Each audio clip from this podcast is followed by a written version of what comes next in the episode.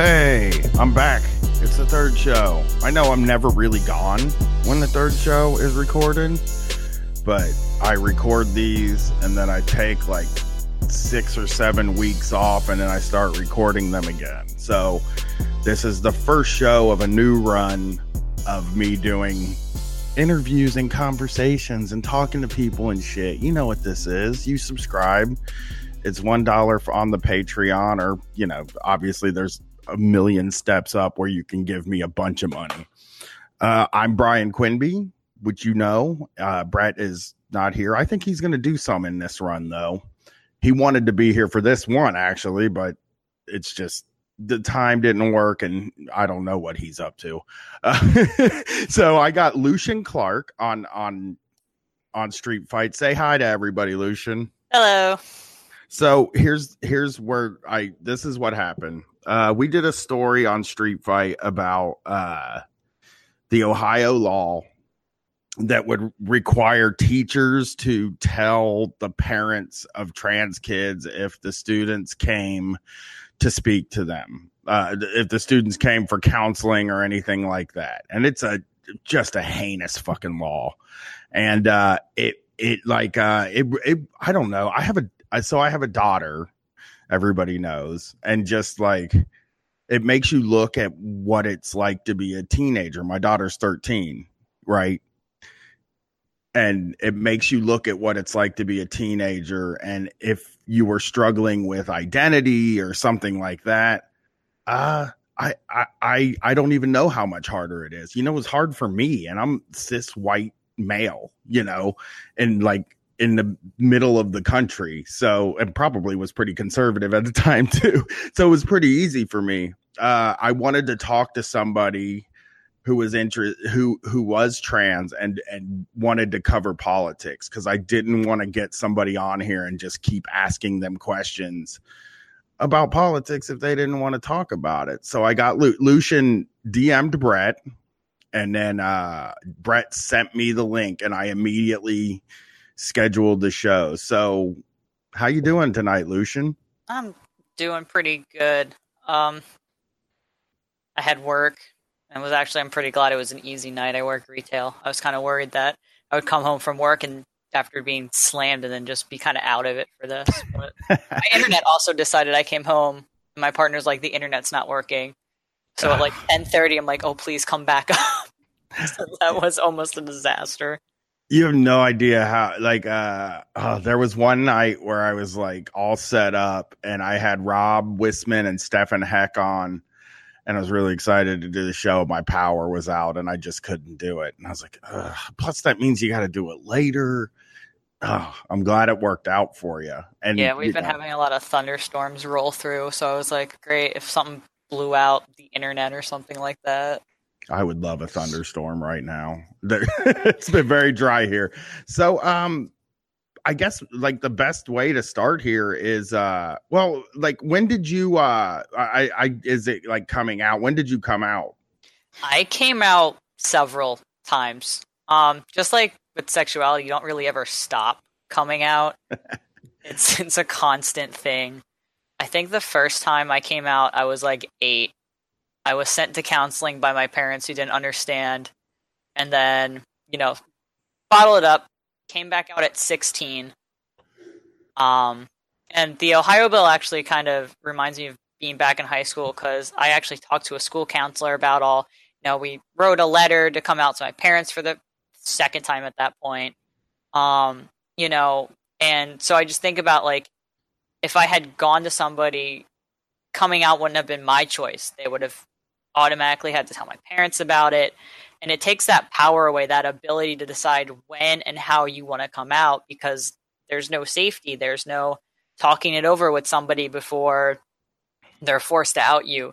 The ohio bill would charge mental and medical health providers with a felony if it was found out they didn't out them to their parents which yeah. is absolutely ridiculous. Yeah I, I you know the hope is that I mean, we obviously people will do it illegally, you know. Mm-hmm. Uh but um but but like uh it's it that thing was like so are you telling me i'm sorry i keep getting messages are you telling me that when you were eight you kind of talked to a counselor and told him that i mean like i don't i don't want you to you know recount what you had to tell your counselor but then basically you were told like no you just you're not old enough to understand this So basically, what happened when I was younger is I came out to my parents, and you get a lot of why, why, why, why, why, and you don't really. You're eight. I'm eight. I don't know why. This is just how I feel. I don't identify with the gender I was assigned at birth. I don't know what trans is. I don't know what even back when I was eight. You know, twenty years ago, being trans wasn't really a a known thing. i, I mean i'm so- sorry how old are you now I am 27. So, okay okay um, so you know, back when I was, you know, 20 years ago, it's not really a too known thing back then. It's starting to like peak out a little bit, but most people, not like today, you say the word transgender and 75% of people or so would, you know, know at least of the word. Um, so I didn't know why. So I didn't really talk to a counselor that time when I was eight. I tried again when I was 16. Um, I came out to my parents, and that's when I talked to like a school counselor who had helped me. You know, we talked through it, figured out what would be the best way for me to come out, what way would I would be comfortable with. Um, so that happened. My parents, my family kind of brushed it aside, whatever. Um, and then I came out again when I decided to medically transition at the age of 19, 20, somewhere around there. Um, and at that point, because I was, you know, legally adult and living on my own, um, and med- medically transitioning, they kind of had to come to terms with the fact that I was trans. There was no way of like, oh, it's just a phase, or oh, you'll grow out of it, or uh, I think the first time when I came out, my mom was like, "Well, I'm bisexual, so I get it," and it's like, no, not really, but okay, like you're trying, I guess. that, Um, that is uh like i'm something completely different so i can understand it um So so uh so at 19 was it so if your mom's bisexual then you know may, was it was it maybe easier for you than other people? Or i mean i know it's n- not gonna be easy and that your parents tried but there are a lot of parents that don't try. That's why this bill yeah, kind of exists that there's a lot of parents that try. Like it like if if it happened if if my daughter like came out in any way period i like whatever makes you a fully realized you i'm very happy with but like uh that i mean i think that's becoming more of a common thing but i really like there are some christian parents like because i got into a fight with an old friend from high school uh, right after Trump was elected, this person like listened to the show, right? And uh, didn't like what I said, and then also tried to give me advice on how to make a successful radio show, which I was like, eh. Okay, thanks, roofer. Um, but uh so they're trying to give me advice and then i kind of got into an argument with them about like trump shit and it really did it almost felt like the one hot button issue was like transgender issue and i was like these are people that are like i'm okay with they're like they think that they're okay and really progressive but this is just one thing that they can't let go it seems like there's always like there's always something that bigots sort of can't let go of like even like does that make sense to you yeah. and There's that like, one thing that's like, oh no, that's too far. That's too progressive, and it's like, yeah is it? I mean, it's not like for me. Uh, look, uh, obviously, as a 38, 39 year old white dude from the middle of the from Groveport, Ohio, like I was not always like hip to it or anything, but like all it took was somebody explaining to me, like, I don't care what you think. Like, like what you think about what I do doesn't matter. And I was like, holy shit, you're right. You know? Yeah.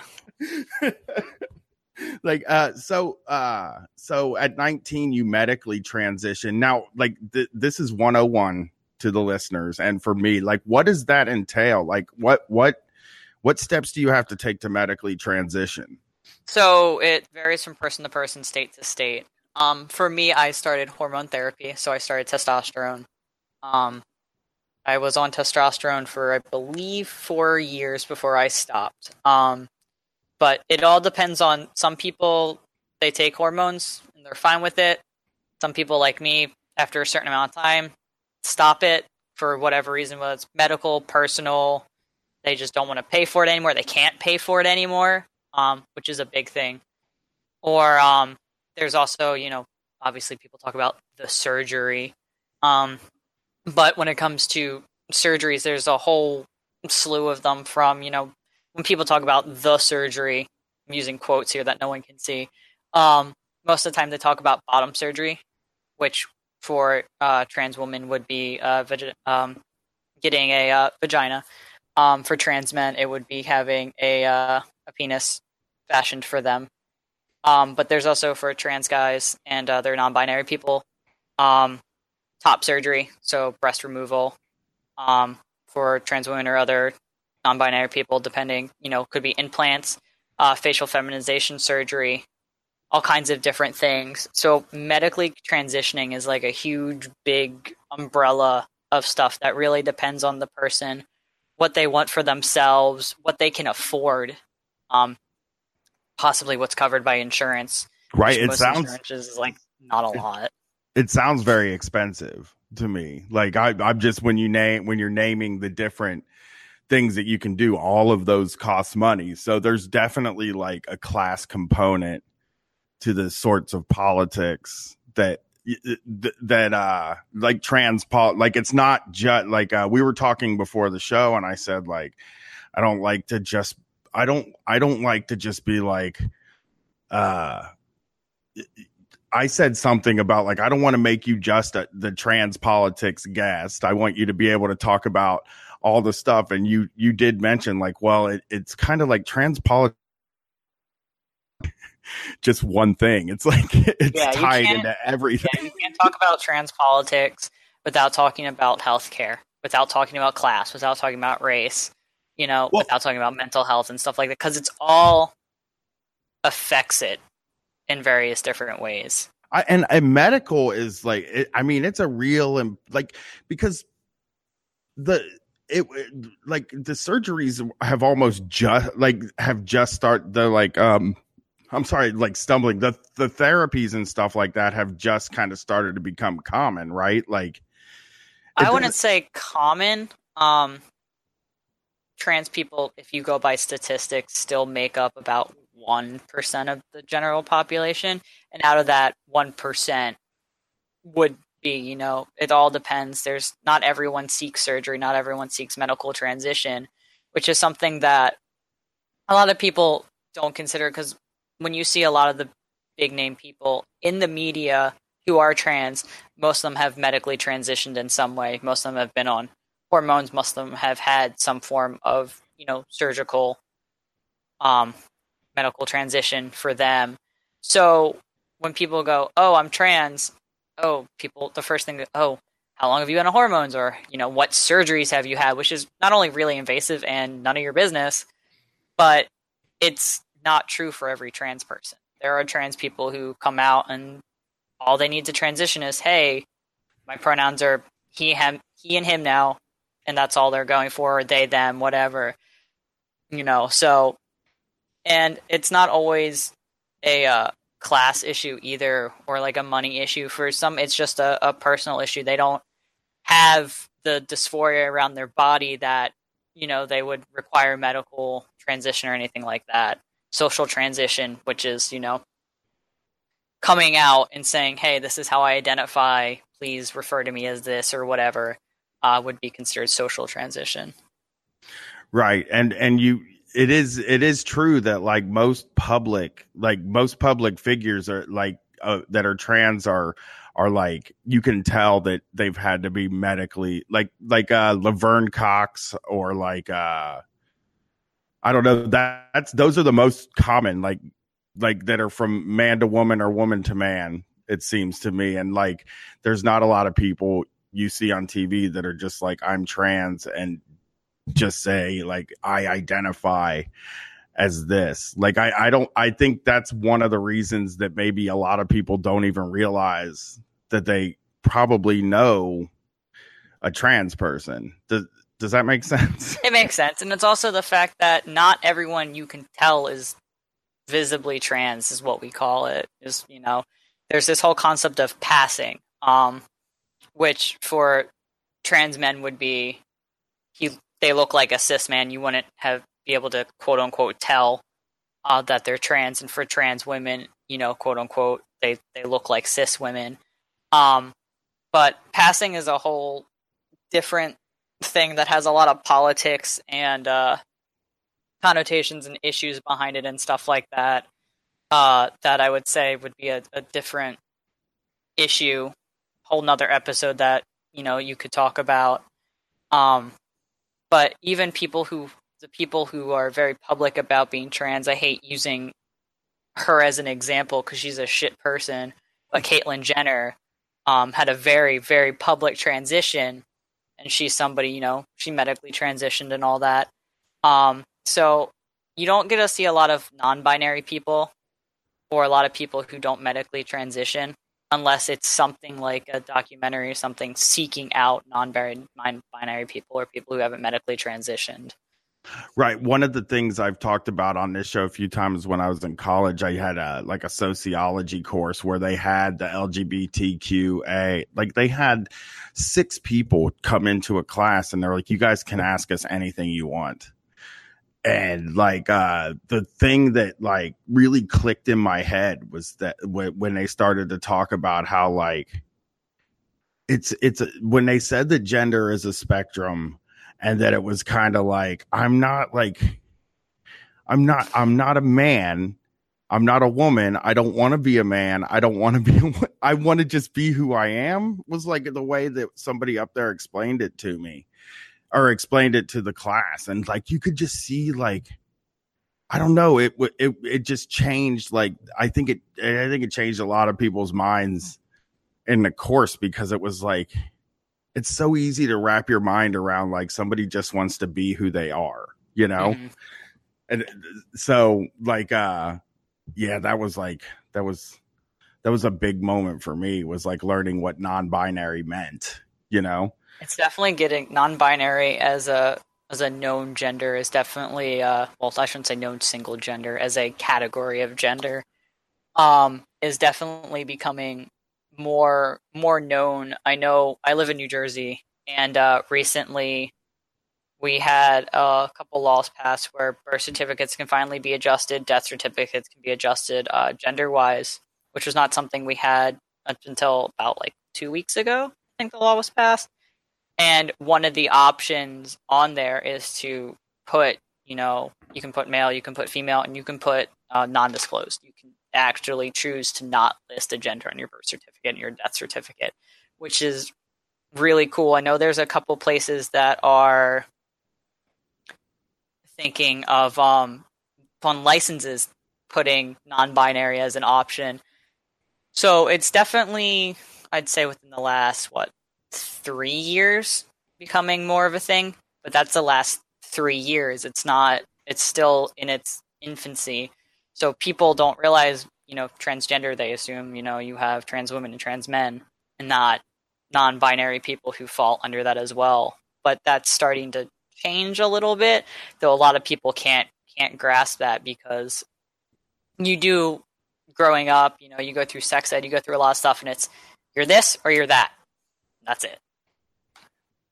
Right. Yeah. That's that's what uh I mean, and it's amazing when you think about how weird that is and that like you like people don't understand that it's just like a classifying it, it's like a classifying thing like a uh there's no way that everybody on this planet falls into one of two categories i guess you know like it's a completely social thing I mm-hmm. guess mm-hmm. is the way that I think about it. And when you find out, I mean, it, I, it is like, it kind of opens your mind a little bit when, or if you're willing to listen to, that's another thing. Like, you know, a lot of people just aren't willing to hear anything and like uh that that one those are those are the tough ones but when when somebody will listen i think a lot of times like hearing hearing that sort of thing and like hearing a personal story from somebody who's just like i just want to be the person that i am. That's mm-hmm. that i think i am. I just want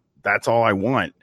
Like uh that that might that that is the sort of thing that makes people understand. That's what had to happen with like like i remember like 2004 a bunch of states voted against gay marriage like that's only like 14 years ago you know? And it's just like we are really we're like really behind. And uh it, it feels pretty behind. What are some like what are some things that people are trying to get past? Like having i don't see why we have to say our gender on our license or birth certificate anyway but that that is obviously good. But what are some other things um, obviously, as I said, with New Jersey, we just had birth certificates being able to be updated. There are some states that still don't let you update your birth certificate whatsoever.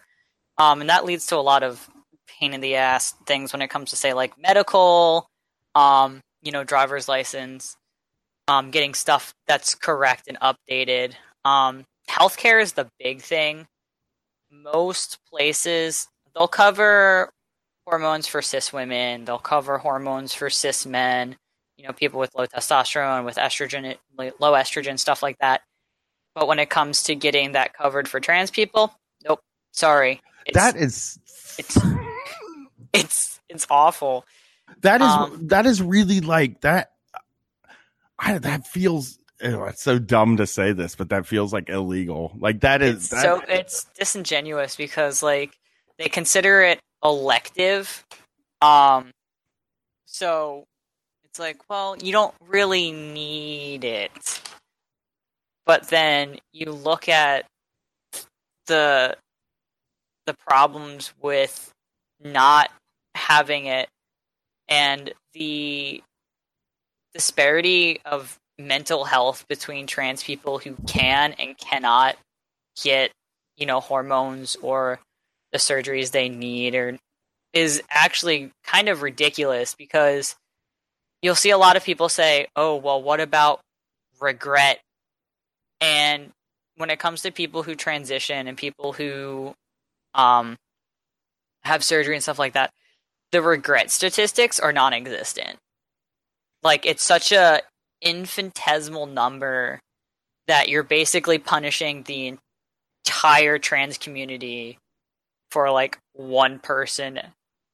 You know what I mean?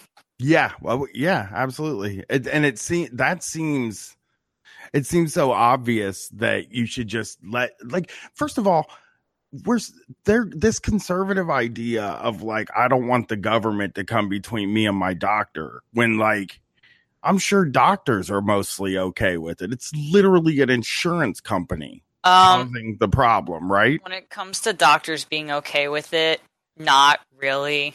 Um, one third of people who have seen a doctor in a year, according to the uh, National Trans Survey done in 2015, 33% had a negative experience with their doctor.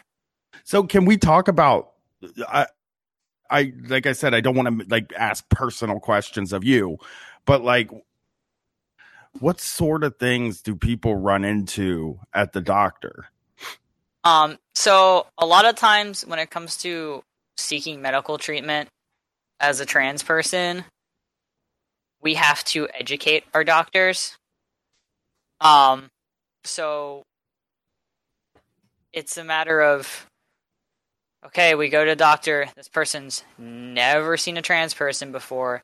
Now we have to go through the whole kit and caboodle of explaining exactly what transition related care, what hormones you're on, what are the effects, what are the, you know, requirements.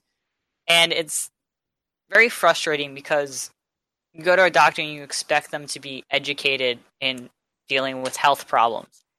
And you end up spending most of the time re educating your doctor.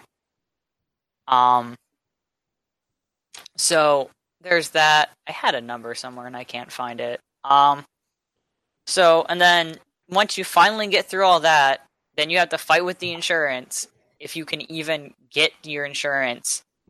Um, so 25% of the people who sought having their hormones covered in the past year were denied. 55% who sought coverage for surgery related transition uh, surgeries were denied from their insurance. And that's even if they have insurance, because comparatively to the general population, 14% of trans people are uninsured compared to 11% of the general adult population. Yeah. Um, Is so that, is that something about like, I mean, uh, people like kind of having to like get away from their families, maybe? It's that and just Medicare and people avoid going to the doctor uh, when they're yeah. trans because you don't want to deal with having to explain everything to your doctor, and that's even if your doctor will see you. Um, Trump is making it so that Obama passed regulations where doctors and hospitals cannot deny you, even if they have a religious obligation ob- objection. My bad. Um, they can't deny you treatment or coverage based on your gender identity, your sexuality, or anything like that. Trump is looking to reverse that, and this is something people have died from in 2000. I want to say early to mid 2000s. There was a trans woman who went into diabetic shock. The people were performing CPR on her, realized she was trans, stopped giving her CPR, and she ultimately died from it. Um, and that's there's trans people who go into hospitals, they'll go into their doctors even now, and will have issues or be denied because they are trans. And it's not always. Sometimes doctors will try to say, "Oh, it's because I don't have the proper knowledge to treat you," when it's really just a cover up. I don't want to treat trans people kind of thing. And there are clinics like I'm lucky enough to live by Philly, which has the Mazzoni Center, which is an LGBTQ specific low cost center that deals with, you know, HIV and AIDS. It does transition related care. Um, but not everyone has access to that. So it's really kind of a coin flip when you go into a doctor's office, will I even be treated? Yeah, I was gonna ask if there was like sort of a network of people who know friendly doctors, but I I would even imagine that that would be hard to get for people who don't really know what the next step is. You know, like it it, it, seems to me like it seems to me like there there's a lot of stuff that you have to learn i guess in a way i i mean i don't know if anybody has to learn but those those early years after you come out sound to me like like the system is completely set up to prevent you from doing that basically. Um, and that's you know the numbers compared to like so you have trans people who they have supportive families and trans people who don't have supportive families. Um, going back to when you were saying you you know oh more families are being becoming supportive. As of 2015, 10% of people who were out to their family reported that a family member was violent towards them because they were trans. right yeah i can So- I, as soon as i said something like that i was like but i'm not thinking about like i i got a, a like you know the circles i run in are like I guess it's been a long time now. I've been Yeah. doing this for seven years and I kind of hang out with leftists and comedy people. But like, uh, you know, after I said that, I kind of was like, oh, that's probably not actually true.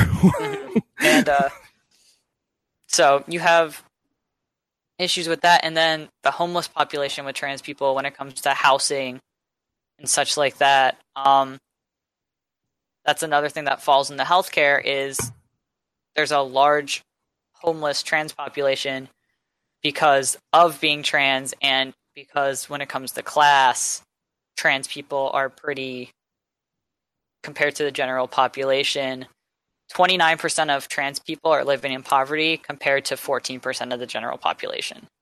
right. Is it, is it because, do you think one of the reasons is because it's acceptable to like not hire trans people because they're, trans? cause that's, that seems like a, it, even at that point where like some people aren't even going to aren't going to give you a chance or a job and it's it could be anybody you know yep. Um and you know you can assume oh it's maybe because i'm not trans or whatever i'm trans or whatever but like you can't prove it unless they say something. So it makes it kind of hard. Like the unemployment rate among trans people is 15% which is three times higher than the national average of five. Right. And and you can't like uh yeah, I, I see. You can't like ever prove that you've been discriminated against. It doesn't matter. Like they've made that impossible to do if you're like not a protected, you know, like because even if they were like, we're not going to hire you because you're black, they would just be like, well, we didn't hire this person because uh, I didn't like the way they filled out their application, and then they they let you out, and like that stat seems like that's so high and like uh you can see like like there's just like this this this constant pushing pushing back it seems like from the from like like the mainstream like the government. I don't think i don't think people on regular people even understand like like the government stops you from doing things you know? It's it's also just workplaces in general too. Um so in 30 states, you can still be fired for being trans. There's no non discrimination ordinance at a state level, um, which is even higher. I believe it's 26 states you can be fired for being um, gay, lesbian, bi, you know, for your sexual orientation. So there's even less protections for trans people um, because a lot of the times when these non discrimination ordinances are being passed, they cut trans people as the bargaining chip. Oh wow! I never even is oh so there so was the people a, that are the people that are lobbying for like I guess uh the the the people lobbying for like LGBTQ rights will will just be like ah you're actually we we can't do this for trans people this time is that basically um so I believe it was the HRC um there was a large, large um, push from the HRC for state several I believe it was several states um, for anti-discrimination ordinances, and even the HRC would cut trans people from these bills as a way to get them passed and say, "Oh, we'll come back to you. We'll come back to you. We'll come back to you." And so it leaves a a bitter taste in you know the trans community's mouth when you have all these or these organizations that say, "Oh yeah, we're fighting for you. We're fighting for you," when we're often ignored or cut. Um.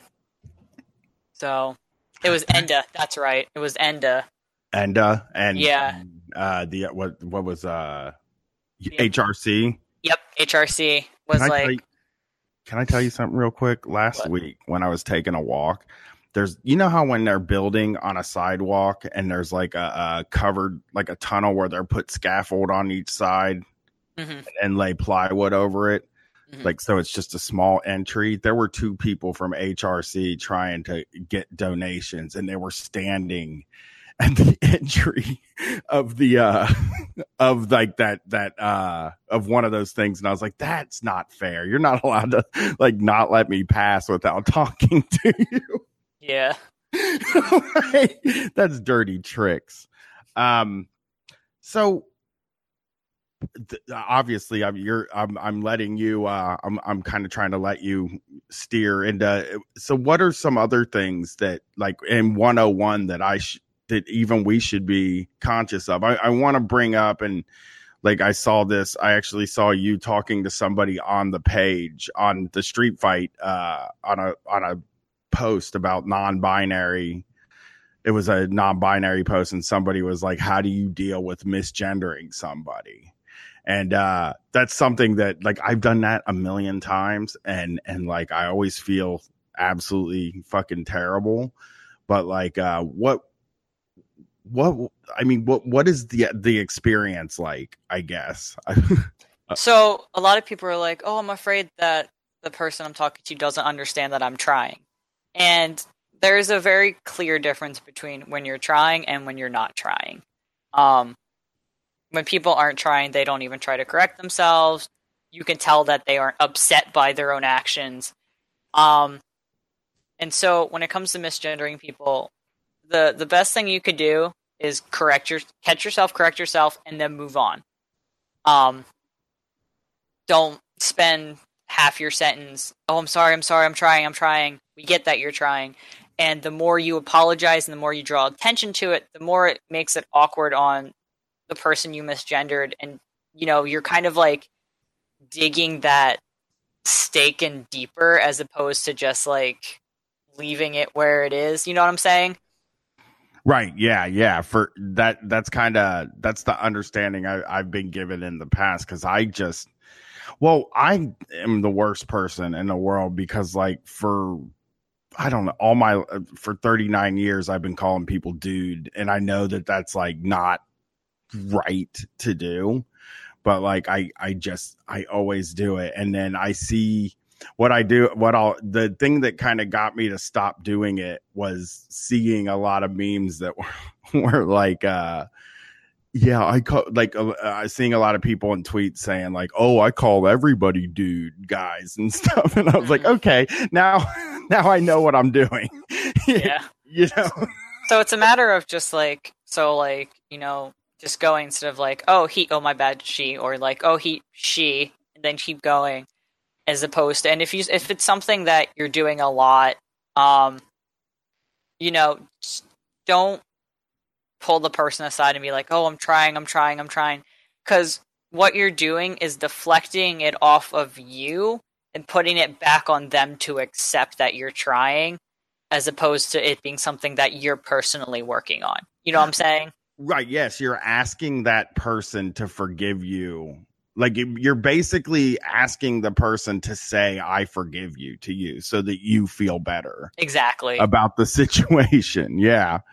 Yeah, that that one is uh I I that's like re- I think that's valuable advice because it really is like I think people because there's a weird thing where you can't tell jokes sort of from a pro- progressive uh perspective without people like automatically getting like like I told a joke the other day about Hulk Hogan being racist, and a bunch of like white dudes ran up to me and was like, "You don't call him," ra-, you know what I mean? And started yeah. yelling at me for it, and I'm like, ah, "Well, I mean, that was I wasn't that was just a joke. I was just doing a joke." You know what I mean? And there are a lot of tweets that will be something about like uh it, the, something that's like maybe aggressive about like not misgendering somebody. And i think those people can't ever like there are a lot of people that can't accept that there are jokes told from like the other side too you know what i mm-hmm. mean?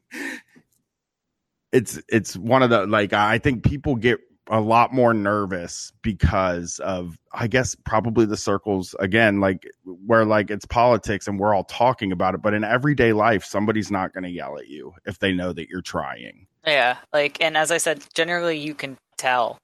And if someone pulls you inside and goes hey that wasn't cool or hey can you not do this? instead of taking it like, a personal attack a lot of people will be like oh well i'm trying and you're not letting me try. It's like listen, if someone's pulling you aside and letting you know that, hey, you're messing up, there's a possibility that you're doing it more than you even notice. Because a lot of times we don't take into consideration how we're talking or how we're addressing people because it tends to be so natural to us that we might, like you saying, dude, you probably don't realize how much you said it until someone repeatedly pointed it out to you, you know? Brett Payne. Brett Payne get, Brett gets on me about guys a lot because that's another thing. I just I I just say hey guys to everybody and like I always have, be, but like like I don't want to do that if it has baggage y'all, connected. Y'all is such a beautiful, perfect word. I've been getting. I love y'all. Yeah, yeah. I also lived sure. in Kansas for like two years, so that kind of helped. I spent a, a, I spent a whole summer in Kansas one time in Wichita. Okay, that was about an hour from where I lived. I lived in Manhattan. Oh, that's the hip Kansas, right? Is that like the hip part of Kansas? Because I've the- heard that place. It's uh, it's where Fort Riley and uh, Kansas State University both are. Okay, so it's it's kind of cool. Like it's Fort Riley's like an army place, right? Uh huh. but there's a campus there too. There's so a college campus. Yeah. So um I get like let's let's uh uh, do you have something else like is there something that I'm missing? I I feel like I'm missing everything, but I also want to talk to you about you, you know, like Yeah. have a have a combo. We we kind of covered it a little bit, but I know when I reached out to the the street fight on the Facebook, I got a lot of, and even I asked on my Twitter too. You know, hey, what do you want covered? And a lot of people were like, well, I want to know how to help without overstepping, you know, stepping on toes.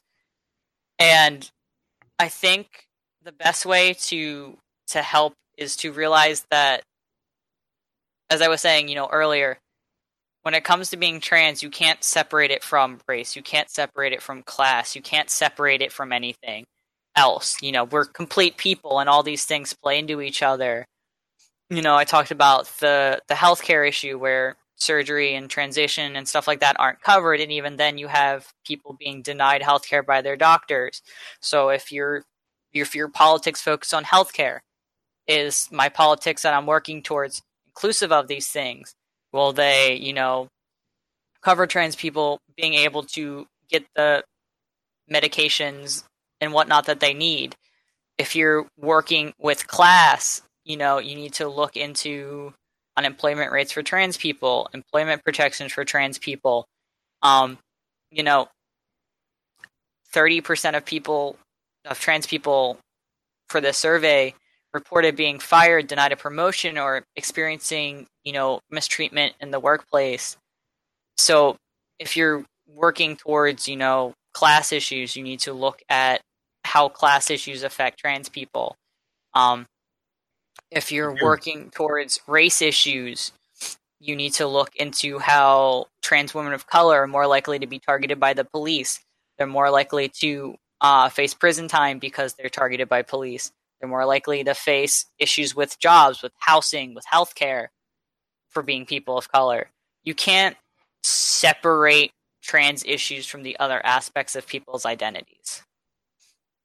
And and, and like if like the when you were talking about job protections, if you're in a union, which we have a lot of people that are like organizing in a union or trying to organize in a union, I mean, make sure that those protections are in contracts. Make sure those voices are heard if you're in a union, because I'm sure like that that I'm sure that's something that's not even super covered in Yeah. a lot of and a lot of union organizing. They just kind of probably don't even think about it, you know, because it's looked at as some sort of a separate issue. Exactly, and that that's that's the big issue is when people talk about trans rights, they assume that it's its own separate thing when in reality it's folded back into everything else. Um so with you just because oh, well my union says everyone's inclusive, put it in words, put it in writing. Say that your union does protects people regardless of their gender identity, their gender expression, their sexual orientation it might not seem important to you, but having that wording lets people know openly these people will have my back. And make sure that you actively show that and work towards it. Don't just assume that the wording is enough. We and we also have people who organize like with prison stuff and and like that's a that's like a real battleground for for some of this too right like uh, Absolutely. people being in the right prison and and people being allowed to be you know allowed to continue treatment while they're in prison and things like that Exactly. Um, I recently I don't know. I posted all about it multiple times. I got yelled at by my partner to stop posting in the street fight Facebook over it. Um, but last month we had a local comrade, Rihanna Segan, who was arrested at Philadelphia Pride uh, for attempting to burn a Blue Lives Matter flag, ah, that's and she not the arrest but the Yeah.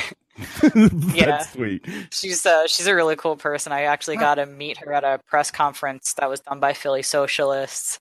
Um, what kind of arrested did she get like what was the Were they just like you can't light a fire? She was tackled by at least five or six cops, thrown to the ground, uh, arrested, hauled off, booked overnight in a men's prison, uh, and faced two felony and two misdemeanor charges. The two felony charges have been dropped. We are ongoing work working getting on the misdemeanor charges dropped. What are the I like I said I was what are the like uh I wonder what the charge like are the charges because they burned a flag she burned a flag or the like, charges were um the two let me actually I have the um two misdemeanors are I believe possession of a weapon of a crime or something or possession of an instrument of a crime and I think endangering a uh-huh. crowd or endangering nearby people or something like that. Um, if my computer ever wants to open this document. It's such a cool it's such a cool thing to do at a protest though. I really want to make sure that yeah. everybody knows that I think that's really fucking cool to burn those yeah, so, Lives uh, Matter flags. The the two misdemeanors she's still facing are possession of an instrument of a crime and recklessly endangering another person. Oh god. Okay.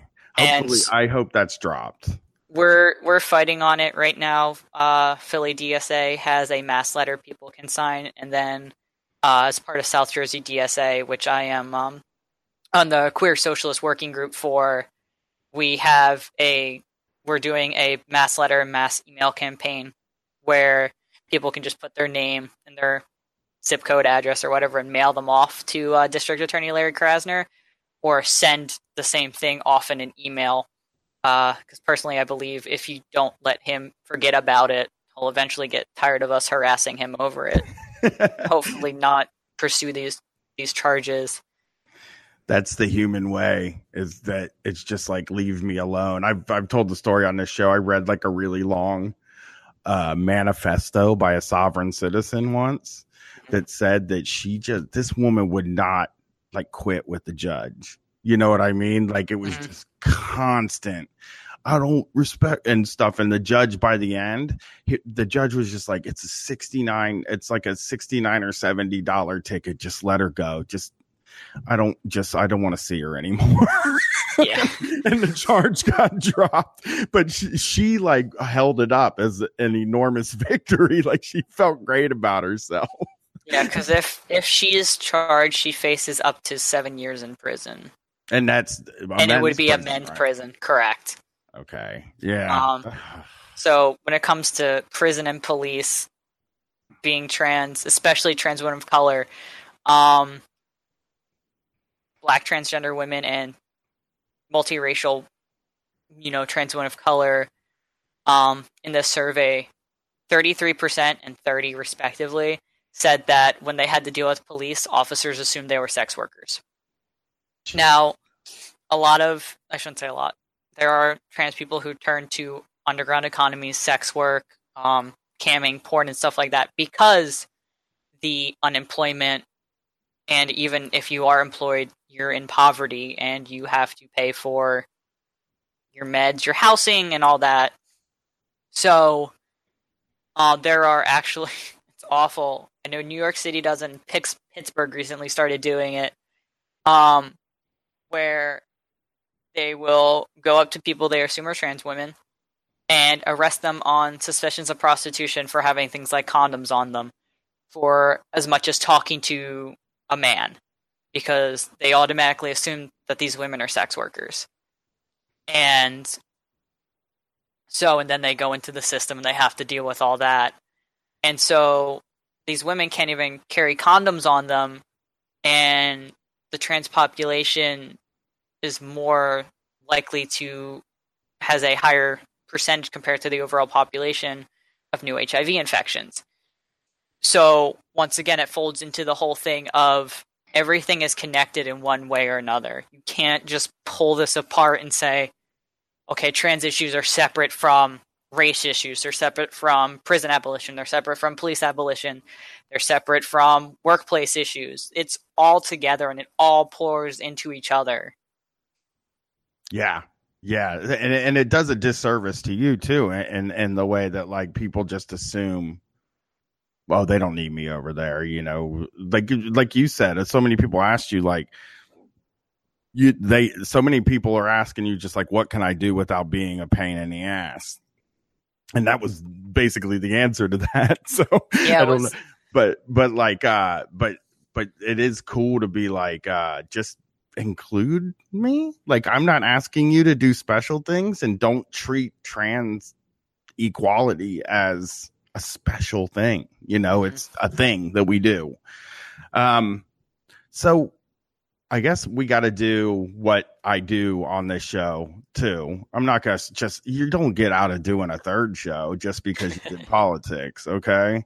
I did tell my own stories. Everybody thought this was just going to be me talking about Goldust, wrestler. I didn't do that. Um, what was, so, uh, did you work when you were younger? What was your first job? My first job was seasonal cashier at Best Buy. Christmas. You know, I just said Christmas. Like there's like another season. That is that's really jumping in like head first. I've been in retail for 12 fucking years and I want to die. Really? oh my I- god. is it? Oh, so uh, yeah. Best Buy's rough too. So you were a cashier there, hmm and uh, that that's fun, right? Like people Oh, just are always wonderful. there. They're people are always in a good mood when they're there because they're spending a lot of money. And then I went from that. I worked at Wawa. Oh, Brett Which- loves that place. I love Wawa. When I lived in Kansas and Massachusetts and then moved back to New Jersey, oh my god, the first thing I did was get Wawa. they have a Wawa in DC, but they also I got them in Florida too. yeah. Brett and Brett is like super into two East Coast things: Shake Shack and Wawa. And like uh whenever we're in a well, I'm into Shake Shack more than probably Brett. Brett would probably like to eat something that's not a burger, like a veggie burger, because he has to sit across from me for whole weekends at a time. Like when we're on the road, um we're on the road the first week of September for the longest time we've ever done anything and it's like s- almost like 12 days Oh jeez. and uh I think we're gonna I'm hoping that we're not going to kill each other. nah, don't we're we love we love doing the road stuff. It's it's really like uh we really love being out there and like hanging out with each other and I guess you could call it broing down, whatever. You know, we're a couple of dudes. We're us out there trying to have a time. So uh you went to Wawa, did how how is that how is that as an employer? Like gas stations pay better than Best Buy, right? Yep, they did. They did. I was only there for three months. It wasn't super long. And what did you Um, do there? I was just a cashier inside, and make I made sandwiches sometimes. God, Brett loves those. That's his thing. They have apparently the best veggie like sandwich out, out there. And then I went to GameStop for way too long. No one worked at GameStop. No What's one worked at GameStop. GameStop?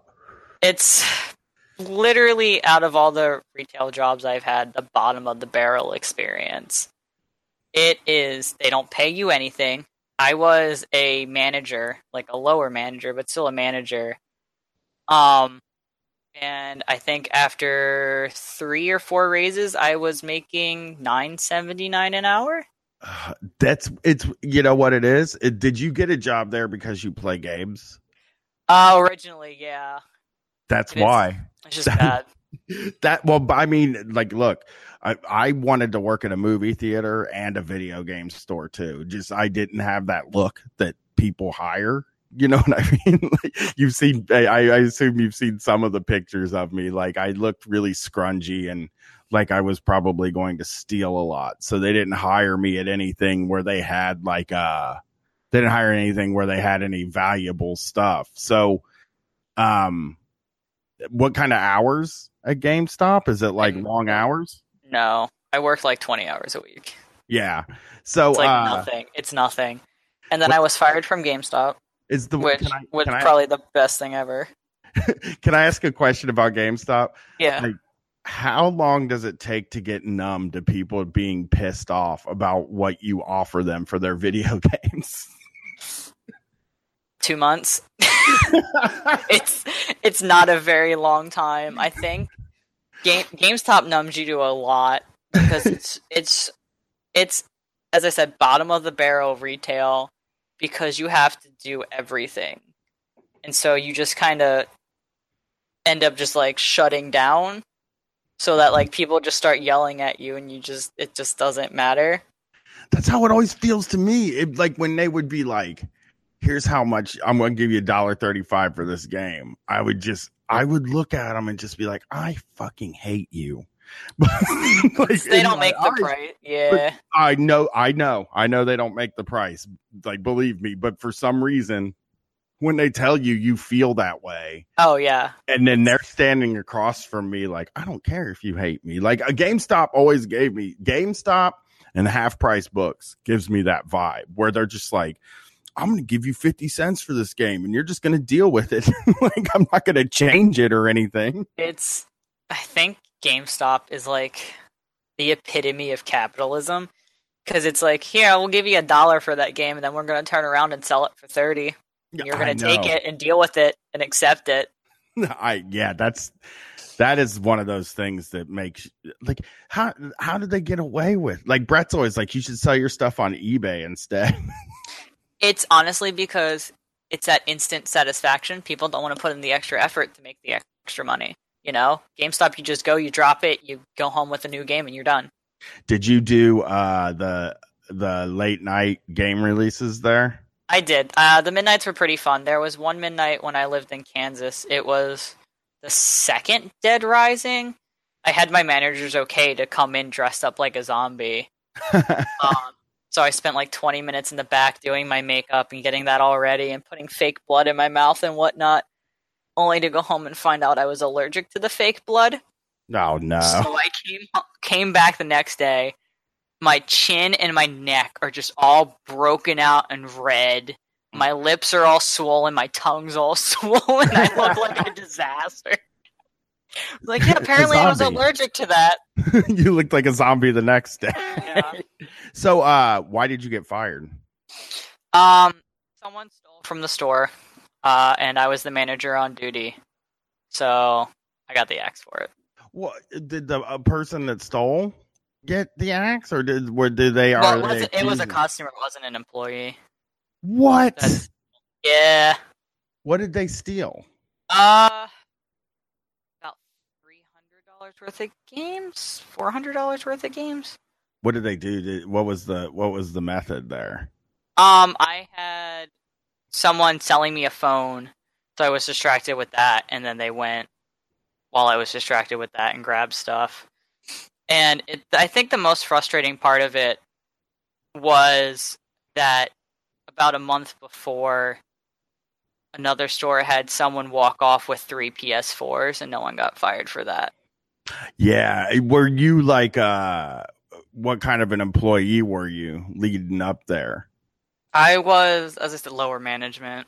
But were you like all mad all the time and stuff? Because no, time... I was one of their best employees. That's the worst part of it. Oh, that fucking pisses me off. what happened? Happens. Yeah, basically, what happened was, uh, they had, I guess, pictures of the guys on the back door, and I have facial blindness, and the one dude had shaved or whatever, so I didn't recognize them as those same people. So they used the the the thing of, well, you should have known better what what would you do? Like what would be the thing that you were supposed to do? Like like I don't understand what they wanted you to do to stop them. They don't want you to chase them down, right? Pay attention better and tell them no.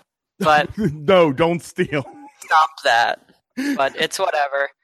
That's fucking bullshit though because then, like, when how you said you worked there for how long?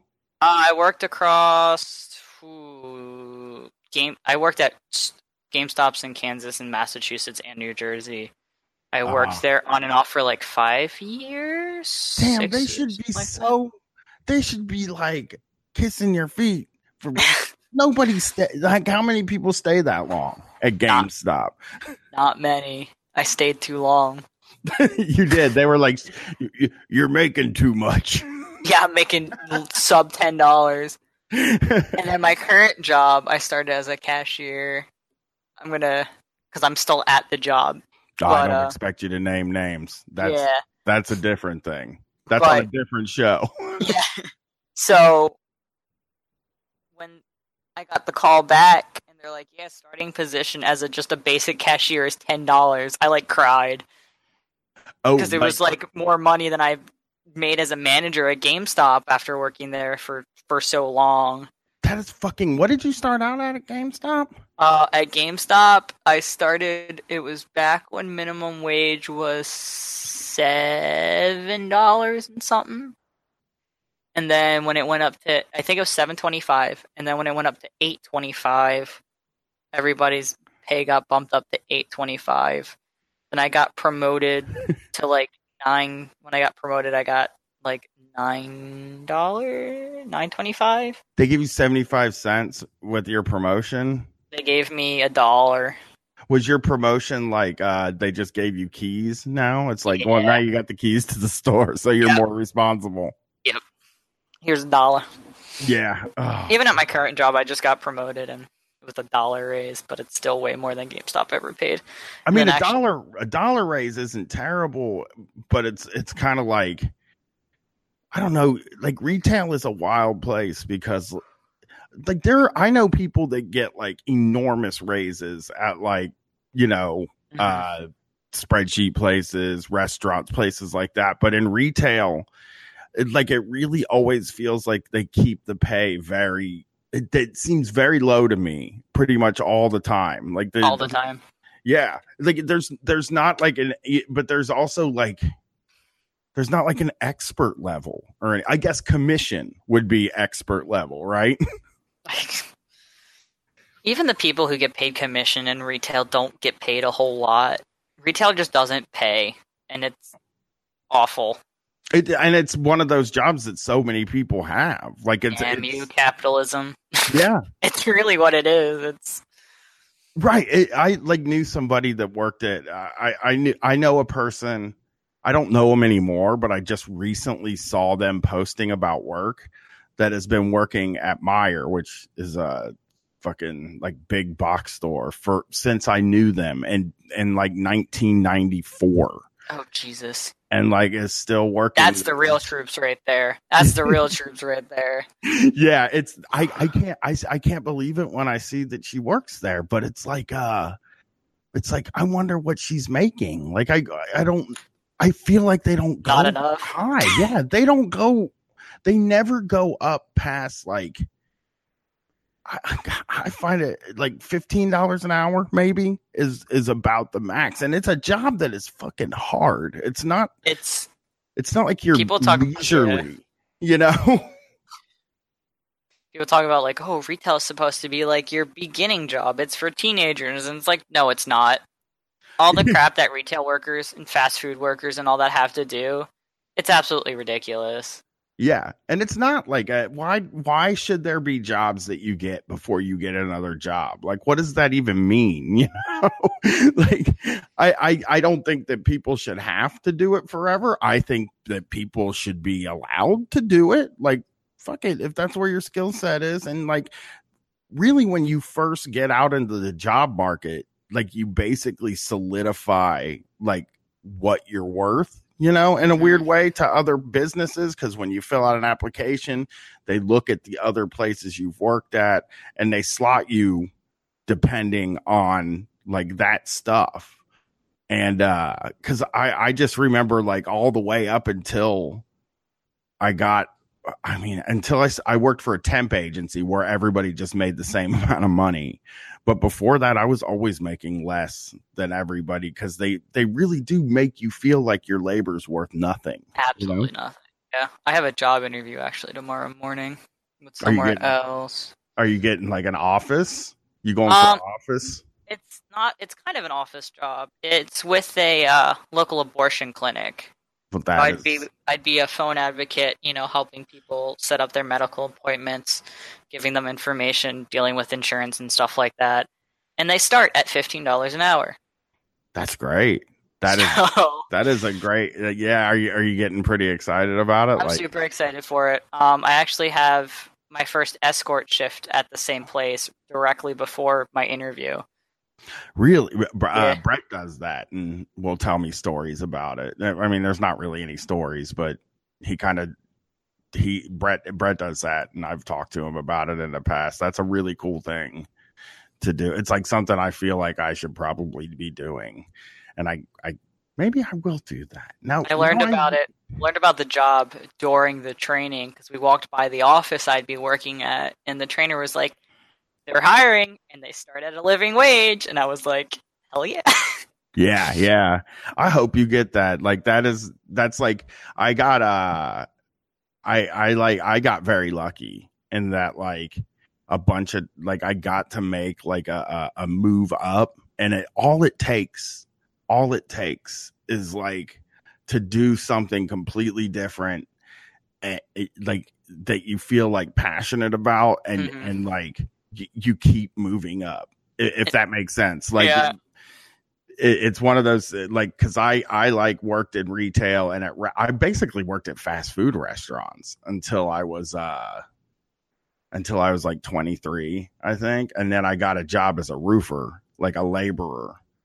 Which is what got me into the cable company because they're like oh no this guy he's a laborer so he's done some outside shit and then they hired me there which was a good job Yeah, so it was it was funny because like the trainer was like, "Yeah, they need someone with customer service experience." I'm like, "12 years, yeah." And they're like, "And they want someone with uh, social justice experience." And I'm like, "Yeah, cool." So uh, me? That's great. Like that's that's really cool. And uh so before we go, what what else do I have to ask you? Like do you have any like what what do you what do you do when you're organizing? Like what sort of things? What sort of things? You're with the DSA, right? yes, I'm with the South Jersey DSA. Uh, the same chapter uh, Janik's in. Janik is a fan of Street Fight. Actually, stood up- Janik basically uh, hazes anybody. You listen to Street Fight? You should listen to Street Fight. It's really funny. I signed a petition for somebody that wants to be nominated for the NPC the other day. Uh, somebody DM'd it to me and they were like, Hey, can you check this dude out? Would you sign this petition? And I was like, I'll sign it, but I'm like not in the DSA, so I don't know like if it means anything. And then after I signed it, he DM'd me a couple days later, and the guy that had the guy that was keeping track of the petition was like, "Did you know Bryan from Street Fight signed?" I'm like, "It's that is literally that endorsement is worth less than nothing. I'm not even a member." but I, I that I I love that we have evangelists out there. And uh, when did you start listening? Uh, not too long after joining our DSA chapter, which was three months ago, back in April or so. Oh, that's so cool. What what like just uh I imagine like hearing like you do real work. So like for me it's like I want to just talk about your job because it's been so long since I've been out in the like I, I haven't done like well I did a camera store actually, but I I like was stocking stuff. Like I wasn't allowed to go out and talk to the customers ever yeah, my my people current see people see that as a privilege, but for me, it was like "Ah, I'd like to go see what the customers are up to. yeah my uh my current job is like I'm at the customer service desk where I work, oh, and I'm uh I'm like lower management there, and uh so like that's all I do is deal with people. Ugh. I'm the so yeah I'm the scream at person desk, but I don't know. we'll be great. You'll be great at taking calls. Look, taking calls. I I got a job taking calls. Uh, for like a year and a half, I was doing tech support over the phone, and like you'd be surprised at how like you're like, ah, this is nothing personal. when you're talking to, to Mhm. the people on the phone. it's uh I don't know. I I like to say I'm crazy because I actually enjoy it just because I like the problem solving aspect of it. I, I like people like I- I'm not. I don't think you're crazy. Like I, uh, Brett, uh, you can. I'll bet you if you went back and listen, I, I should get you the dates of when I used to work at a restaurant, right? Like in downtown Columbus. I just worked through their rush every day, Mhm. And it was right when I got out of college. And like I probably did like 50 shows at that time because we were doing Street Fight at the time, and I was just like. I, I would just be like, I love it. I love talking to everybody. I like dropping off the stuff. I like getting yelled at by people. It's just exciting. It makes you like feel like you're a part of the world. hmm You know, like there are so many people that talk to like, can you imagine being a person that talks to like three people a day? Tell my partner she's not very she's not a people person. But that's probably why you have a degree in sociology. I have a minor in sociology. oh, yeah. I, uh, I, yeah. I kind of wish I didn't get a degree now, but like it's whatever. What do you? that's that's one of the reasons I'm glad I'm hopefully finally getting out of retail because I have a degree in psychology with a dual minor in human services and sociology. Um, I've always been a big school person. I love learning. I liked it. I loved being there, and I think it like made the show better. And I, I think it made it, it uh, fucking definitely made me a better person. Yeah, but student loans blows balls. Yeah, you just look at those loans and you're like, well, I didn't need to pay sixty five thousand dollars to do that. like, Yep. to, I, I I was on that road anyway before. Well, I want to thank you for coming on here, and I I know that like I don't know if I think we got everything said that that I wanted to talk about, and that you had on your list, and I think we had a good time. I hope you enjoyed it, and I hope you if you want to come back any like I'd love to have you back on. yeah, absolutely. And uh, I would also, uh, you should, if you're ever up during the call in show, I mean, we'd love to hear from you if there's something going on, you know? Oh yeah, for sure. Uh, but I, I want to thank you. Uh, do you have a Twitter? To I do have a Twitter them? and an Instagram. I have right, I have a bunch of stuff. Uh, so my Twitter is tinyawoo, a w o o. You can also just search my name, Lucian Clark. I use my name on there and Instagram. Um, my Instagram is fabu- fabulous, but it's f a b dot l u dot o u s. Um, I'm on Twitter a lot. Uh, there was actually the uh, street fight post in the uh, Facebook group that was like, "Hey, post your Twitter." So I just got like twenty some people. in the That's the that. sweetest. Like, uh, like I can't believe the amount of people because that that's where I've I've talked to you in in Mhm. the uh, Street Fighters group, and I can't believe I can't believe we're at the number of people that we have in there. Everyone's so nice. I know. I don't know how it's happened, but like that I can still post in there. Like it doesn't even make sense that I'm able to post in there, you know, because Right. usually it gets to a time where it becomes so detached from the Mhm. show that people aren't talking about me like a human. They're talking about me like a podcaster. Yeah. I mean, there are a lot of people that do that, but in that group, I always feel welcome to chat and stuff like that. And like uh, everybody's so nice. So it's the Street Fighters group, and Lucian is active in there. And uh, I- like I said, yeah, I, I like your post. I think I thank you for coming on here and and uh, talking to me, even though I probably came off like an idiot most of the time. no, no, but I think that you did you were great. And like uh I think this will be cool for a lot of people who uh for a lot of people who who maybe aren't as up on this sort of thing. And uh I hope I, I hope you get your job. I I I want to throw you a party now because you, like would you just start throwing parties for people that have been on the show? That'd be awesome. We're doing a going away party for Erica, Grove City Erica. so I'm just doing like, oh, it's a party, you got a job. But I, I will be in New York soon, and if you come up there, I we'll get you in. So uh, I want you to have. I, I would love to. Uh, I'd love to hang out. And thanks, thanks for doing the show. Oh I'm turning it off right now.